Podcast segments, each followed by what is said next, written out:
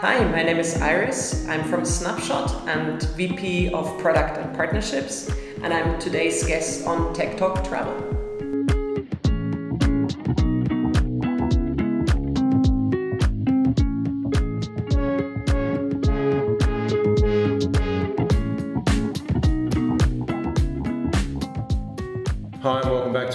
Episode of Tech Talk Travel.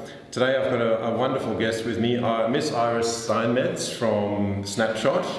Iris, thank you for being on the show. It's great to have you here. Thank you for having me. It's great. I want to kind of touch on a few things with you today. Let's we'll start with your background because I'd like to dig in to understand how you came from operations and working into in the tech side and then into the current position you're in. And then I also want to talk a little bit about um, not necessarily what Snapshot is doing as a whole, but I really want to try to get your opinion on this whole open API piece and the marketplaces that are coming up in the industry and the impact that they're having on, on the industry as a whole that, that we're generally facing. So with all of that said, let's get started on your, on okay. your background. What was it that inspired you uh, to go from operations into the tech side and then to stay uh, for 16 years in, in a company as big as Micros at the time, and perhaps admittedly it wasn't as big maybe when you joined them, it grew obviously over the time. Um, and then what the transition was like for you moving into uh, a company like Snapshot, mm-hmm. because there must have been a, a, big difference. a big difference there for you, and I'd like to hear your perspective on that. I started like the classical way, hotel school, and then um, worked in very short time frame, like kind of six years in every department you can think of, and very quickly made it through the ranks, right? So like not only have I been in every department, I've had as well every position in the department, um, and and that has been like of great help um, to understand the hotel overall, and. Um, in 1998, I then, with 26, um, started uh, like run my first hotel as a GM for two years. After two years, and being 28, I had seen every part of a hotel. Like, mm. what was there to do next? So I decided, like, probably larger hotels, like being in charge of a hotel, like for a hotel of a hotel chain. Mm. Um, and I applied, like, for um, various management programs to move in there, which was a great time because um, there was hardly any female man- uh, uh, general managers, and all the managers which were there were getting a certain age. So many larger chains were actually looking, Melia, like like many, were looking uh, to to get fresher replacement, younger, um, more diversified, and um, and then I saw an ad from Fidelio, which happened to be like an hour from my parents. so um, I like there was a German and an English one. I applied to the English one because I had never applied anywhere in German, and that brought me uh, up to uh, Micros Fidelio in Neuss, mm-hmm. the regional office. Had mm-hmm. I applied in German, I would have been to the local office, which happened to be in the same building. Mm-hmm. And I just sent my CV. There was not even a job as such. And when I when they asked me for interview, they offered me several um, options. Mm-hmm. One of them was yield installer, and one of them was technical pro- product manager for their CRS product and their CRM product. I looked at it and I said, I probably better be a installer because I have no clue of technical. I mean, literally, I knew how to write a letter in Word and, and, and work the version 6 and version 7 yeah. front of the system. Yeah. I had no idea otherwise. Yeah. Um, and then they said, no, we think you're actually better suited for technical uh, product manager for the CRS product. So I like, well, do you think you can do that? And I was like, look, if you can manage something, it takes you, if you can manage, like it might take you some time to get into it, but if you can manage, you can manage. So yeah, it will take me some time to get used to it, but if I have a good crew, then I should be able to learn. Um, then I had uh, a second um, interview with um, Peter Stenz, um, who um, was at the time a vice president for IMI. Mm-hmm. Um, and literally in the interview, he asked me, like, so, what do you know about computers? I was like, well, I can write a letter in Word, and you know, I, I can use your front office system really well. And he goes like, um, all right, let me rephrase that. Would you say you get on with computers? I was like, all right, like if you mean that, if you show me which corner to hit once, whether I'll find it the next time, absolutely, I got the job. You know, that's how I ended up, and I didn't really think at the beginning I would last. And then I thought, like after the first few weeks, I'll do this for two years, right? After two years, I have a clear idea, and then I do something else. Yeah, 16 years later. this is how it can sometimes go. Yeah, yeah, it is. What was your motivation to leave that type of, I guess you could say, security within a company to have uh, an established position, a long time um, service, a reputation? Reputation. What was your motivation to go from large to smaller, certainly smaller, and how was that transition for you personally? Mm. When I started in Micros, um, EMEA, Europe, Africa, Middle East, was half of one floor. And Opera was called NPI. Like on the door it said NPI, New Product Introduction, right? So we were very startupish.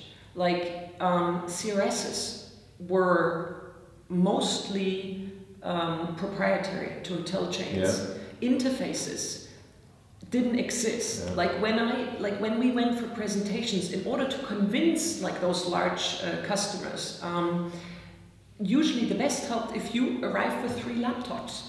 Like one would be the CRS, one would be the PMS, and then you had the interface in the middle, yeah. and you had a little traffic light, and you would like send like a, in, in, in a, a reservation in CRS, and then you'd say like, look at the traffic light, how it changes, and then like, ta-da, it's in PMS. Yeah. That would sell at the time, yeah. you know. Yeah. So like, it we were very much like, um, like a startup. It wasn't Oracle what made me um, uh, leave. It was more that.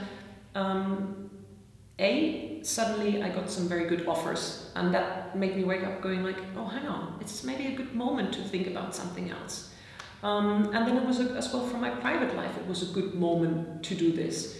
Um, and I couldn't see at that point in time, and maybe that would have still taken a little longer, where my place would have been in Oracle. Like I did get an, uh, um, an, an offer which Oracle thought was very attractive, and on the paper it was very attractive. But for me as a person, I don't think it would have helped me evolve. It would have been back to the roots. I would have been again with the CRS, which I love CRS. I love distribution. I think it's great, but like running CRS again wouldn't have helped me yeah. e- evolve from yeah. where I was. Yeah, and really, all I wanted to do was integrations and partnership. And there came this company, and and they taught me exactly that at the time. It was with Stephen Burke and Michael Heinze, and Michael Heinze was telling me all these wonderful technical things. Look, you don't have to wait for a release to get stuff. Like, you know, we have all these possibilities, and you can build your team, and you can do all of these things, and not just PMS or just, you can do everything. That sounded really good. And there's no looking back now as no. VP, VP of Product and Partnerships. I'd like to just try to understand from your perspective, A, what's a true open API, and how does that affect everyone else that's in the marketplace today from the tech side? I think really like um, open API um, is like blockchain or a couple of other terms very much used in marketing sense and and often not reflecting the same if you really look in detail. Mm. So for some an open API might be that their specifications are out there and not even like like an SDK or something, like not, not even that you could develop actually, but just a description of it. And for others, it really means that um, you can just try it out uh, online, connect, maybe get like a certification, maybe not. That really depends, like what it is, um, and and and then off you go.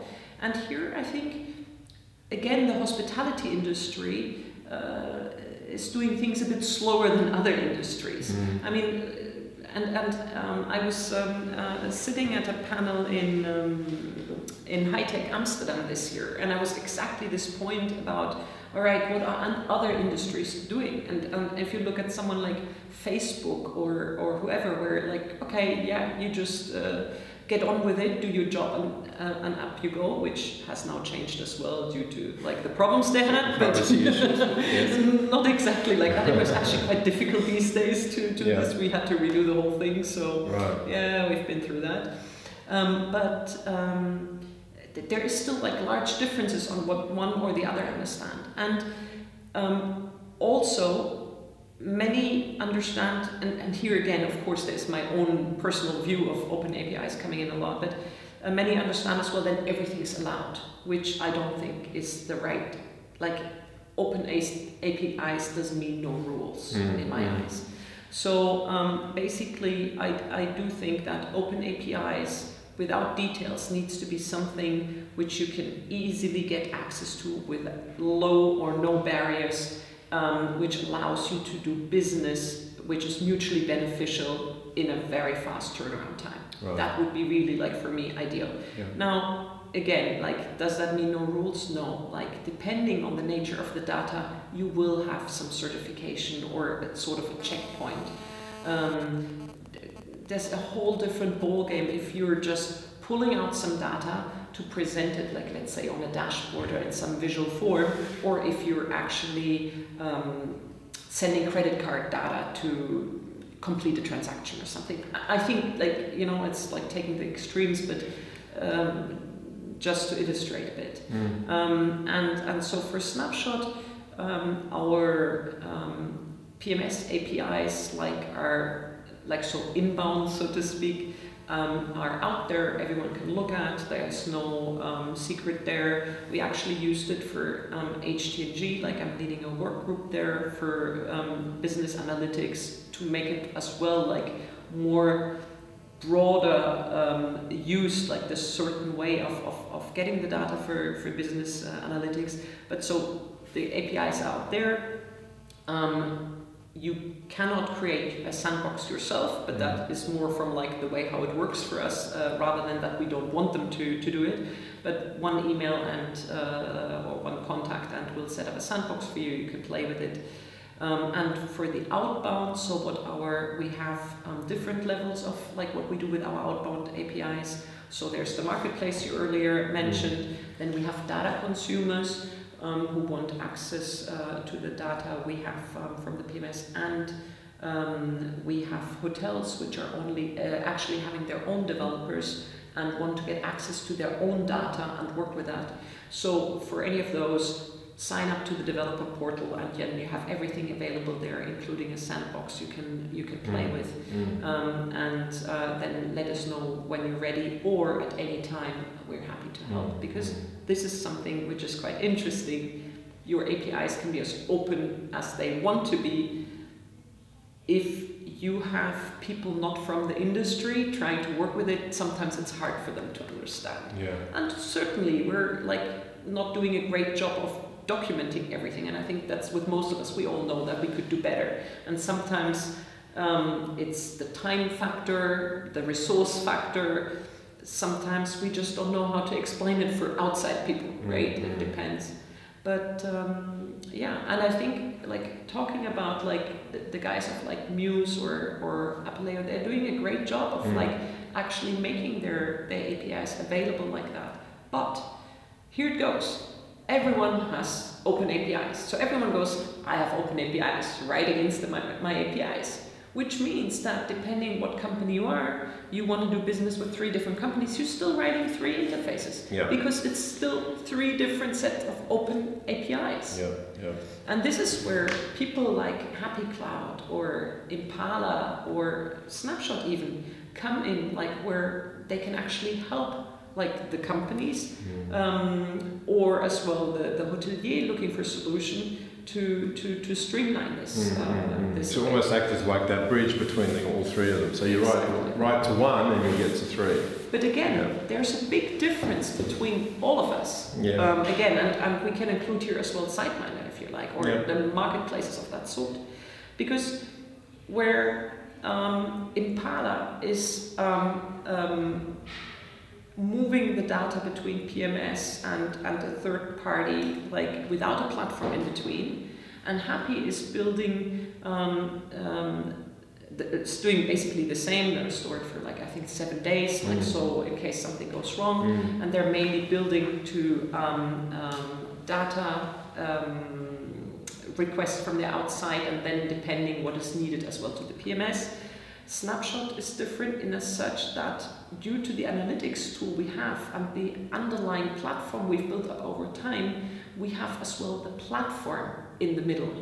And, and that is quite um, a differentiator. And, and I think here it really depends on what you are looking for. Will you go with one or with the other? Yeah, yeah. Okay. So good. If we were to look at it from the way it was back in the day when you started with Fidelio, or Micros Fidelio, and to today, I think it's fair to say that without a doubt, we have made enormous mm. um, developments and transitions forward. And I think what with the, the, environment that we're in today, with the whole, let's say, API environment and, and cloud-based solutions, it does cut a lot of that effort out.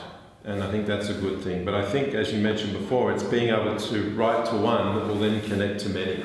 I think that's perhaps the next phase that uh, is, is needed in many ways. And that's something I would love to see. Yeah. Um, and um, many like there are like um, bodies like HTNG, for example, yeah. like trying to do that and have tried to do that for a long time. Mm. Um, but that doesn't quite fit the philosophy of many of the younger companies. Right. So like for them this will not be the, the body they would go to if at all yeah you yeah. know if someone can bring them all to one table but yeah. uh, maybe it will be someone like the impalas or the the Hapis like who yeah, will yeah. Uh, who will build that. It'll be interesting to see, won't it? I think in the mm. next few years how that's going to transition. I mean, honestly, if like you can um, just take like a couple of days because you know the specs already, you know what you want to get out of. If you talk to to Apaleo, I'm sure they will say like, "But our specs are so easy. Like you can yeah. easily do that." I mean, all of us uh, would say that, right? Yeah. However, the fact is, it always depends like how knowledgeable the person on the other side is and you still have to do it and then That's it right. depends what it means on your end do you have to just build another adapter is it easy for you to copy it over um, like um, are you even able like i mean how many companies are still out there they can't do json mm. they can't do restful like there's still like XML is the only thing, or you know, yeah. CSV. Yeah. so oh, from that aspect, hey, you wouldn't see like, like, I have forty five PMS connections, and if you would see like some of them, like what really? what yeah. I was lucky enough that because of our APIs um, being well documented and out there, like. Uh, 97% have written against our specifications, which is fantastic because I get to harmonize the data. Like already I have like a certain guarantee of what comes up. But yeah, like for them to to ad- to make sure that they have the, the data in the right format or like I mean in China you get like questions or I had questions like do you want the the system the government sees or do you want access to the system the hotel really uses? Yeah. You know, like so open APIs for them would not necessarily work. No, but China is a different beast in okay, its own right. Yeah, absolutely, absolutely. Yeah. Mm. Now, you also mentioned a little bit back about um, hotels having their own developers now. I'm starting to hear that more and more. It seems to be becoming a bit of a trend, uh, especially perhaps with larger groups that have, have budgets to spend on that. Are you seeing that rather than hiring IT managers, that they're actually replacing IT managers with developers? No. Because they're not necessarily needed to have IT guys on site anymore because the infrastructure really isn't there anymore? Or are you seeing that they're still hiring IT guys, but are those IT people really just support people? The IT guys are operational guys for the infrastructure and for whatnot. What I'm saying is like what we're seeing more and more is that um, and it's interestingly not necessarily only the large guys. The large guys have been doing it for years. They always have, through like their money, through their power, through their standing, uh, had always the opportunity. But now smaller chains like 100 uh, hotels, yeah. 50 hotels, and even smaller. I have some with 20 hotels, like several actually. Like they see an opportunity of of, of building um, software to suit their needs yes. and to not just like pick off the shelf. And companies like I reckon you like are like mm-hmm. exactly working on that and helping them. Mm-hmm. Like they work with Citizen M a lot. Mm-hmm. I mean, there's so many talented developers out yeah, there. Absolutely. Just tell them what app you want. Yeah. Tell them how you want it, yeah. and you get it to for your hotel. General hoteliers or even students listening now, the the, the practicality of, of the open API environment enables that opportunity. So without without having the APIs available, then let's just say ten years ago, that would have been a very difficult thing to do. Absolutely. For someone to come in and, and just pick pick something off a website or get documentation off a website and then start writing code to it. That's that was unheard of. No, it, would, it wouldn't have happened. Like so in that sense, we've made tremendous progress. Absolutely, and that comes with lots of factors. I mean, it's of I mean simple things like the internet stability. Yes. Yeah, that helped. That Yeah. helped cloud systems, Mhm. but as well, a lot of these new PMS cloud partners coming out, and more systems being cloud based has largely helped. Mm. But as well, the spirit like which came with that, like like being more adventurous, trying out things, trying to go off the proven track. Mm. And that really gets our industry quite exciting right now because Yeah. what is there in another five years, Yes, right? yeah. I mean, it's like it's it's really cool Mm, stuff. And that this comes with Sorry. like hotels actually saying it's not good enough anymore. Like what you're offering me there, like um, uh, you established company or even you cloud system. I don't want just like pink, red, or green. yeah, Yeah. yeah. I want it like in stripes, and I will get what I want because Yeah. my staff needs it to do their job right. Yeah, yeah. I don't think today hotels really, and look, I could be wrong, maybe they do. Whether or not they really fully appreciate the value of the data that they hold on, on the guest and how they can use that data, um, not just while they're there, but before and after and, and in between. Do you think? Do you think hotels, when you speak to them, that they're starting to understand that they actually hold the, the control in that sense? They, they, they have that data. That is their that's their um, golden egg, if you like. It's powerful information, and um, I think uh, what, what I'm trying to say is, I think from a hotelier's perspective, they can leverage that more than perhaps they are. And I know the chains leverage it exceptionally well, but they've got the, the infrastructure behind them and often the financial team to do it. But for the smaller groups, they're starting to, and even for the independents, how, like a company like Snapshot, that is a data aggregator, if you like, how can they work with companies like yourself to really maximize the data that they have on site? Let's just say they're a, fi- a 50 room boutique property here in Berlin. They've got a whole stack of data on their guests. How can they best leverage that data with the tools available to them to increase profits, ex- have a better experience for guests prior to arrival, during their stay, and even after? I think you touched on an interesting point there because I don't think it's so much the tools. The tools are there. Yep. In the past, um, it was often only seen in, in, in limited areas, profiles. Like profiles has been already, when I was still in CRS business, seen as very valuable by, by uh, many hotel chains. Um, individual hotels, not so much. Because like maybe like um, uh, a, a returning guest, like they would notice, but they wouldn't have a loyalty program or they wouldn't like necessarily drive that. Um, but that there's other data, and we're talking not only structured but as well unstructured data. Yeah. How, reas how, uh, how how important that can be. I mean, take for example guest requests. There is no standard for guest requests. Mm. We're actually now like going to build guest request messages Mm. because just imagine what you can get out of this if you capture the guest requests and and and and do some analysis on that. Yeah, yeah. So, um, or I mean, take things like the ability, if like if you know that a hotel room um, has until lunchtime not been opened by the master key, well, hey, you might have a problem later Yeah. there, or it has been open X amount of time. I mean, there's so many areas Yeah. where data, yeah.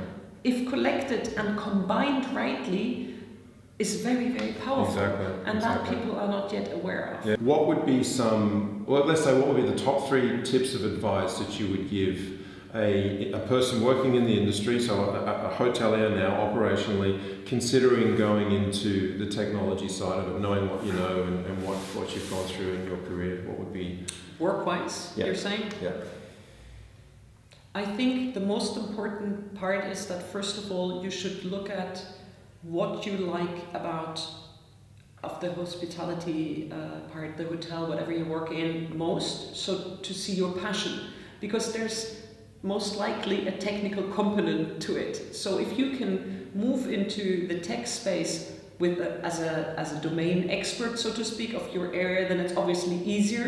And um, always when you know something, it's more fun. And I think you just be, need to be open-minded and like. Uh, uh, you know have a good look around and then maybe see where, where it takes you Mm. like i mean look at me you don't necessarily get uh, stuck on, on, on one thing Mhm. so from that Do you think it's important nowadays to have a, a general understanding of technology, or do you think someone with very little knowledge of technology um, can still make that transition? well to start with i think they have a lot more technical knowledge than what we used to have like there's a whole different acceptance of technology as part of their daily life Yeah. of, of finding the way around it uh, than than what we had. Or um, so so yes, it definitely helps if you have some understanding. But is it a must? No. I mean, if you want to become a developer, probably yes. Yeah, yeah. Um, but if you um, uh, want to find your way around first, find out whether it's even something for you, and then potentially, um, you know, do something to once you found your your direction, uh, do courses or or have training to uh, improve that. Then I definitely Mm. think you can still find uh, your way into the tech space Yeah, without cool. having substantial uh, uh, technology uh, Yeah. knowledge. Good.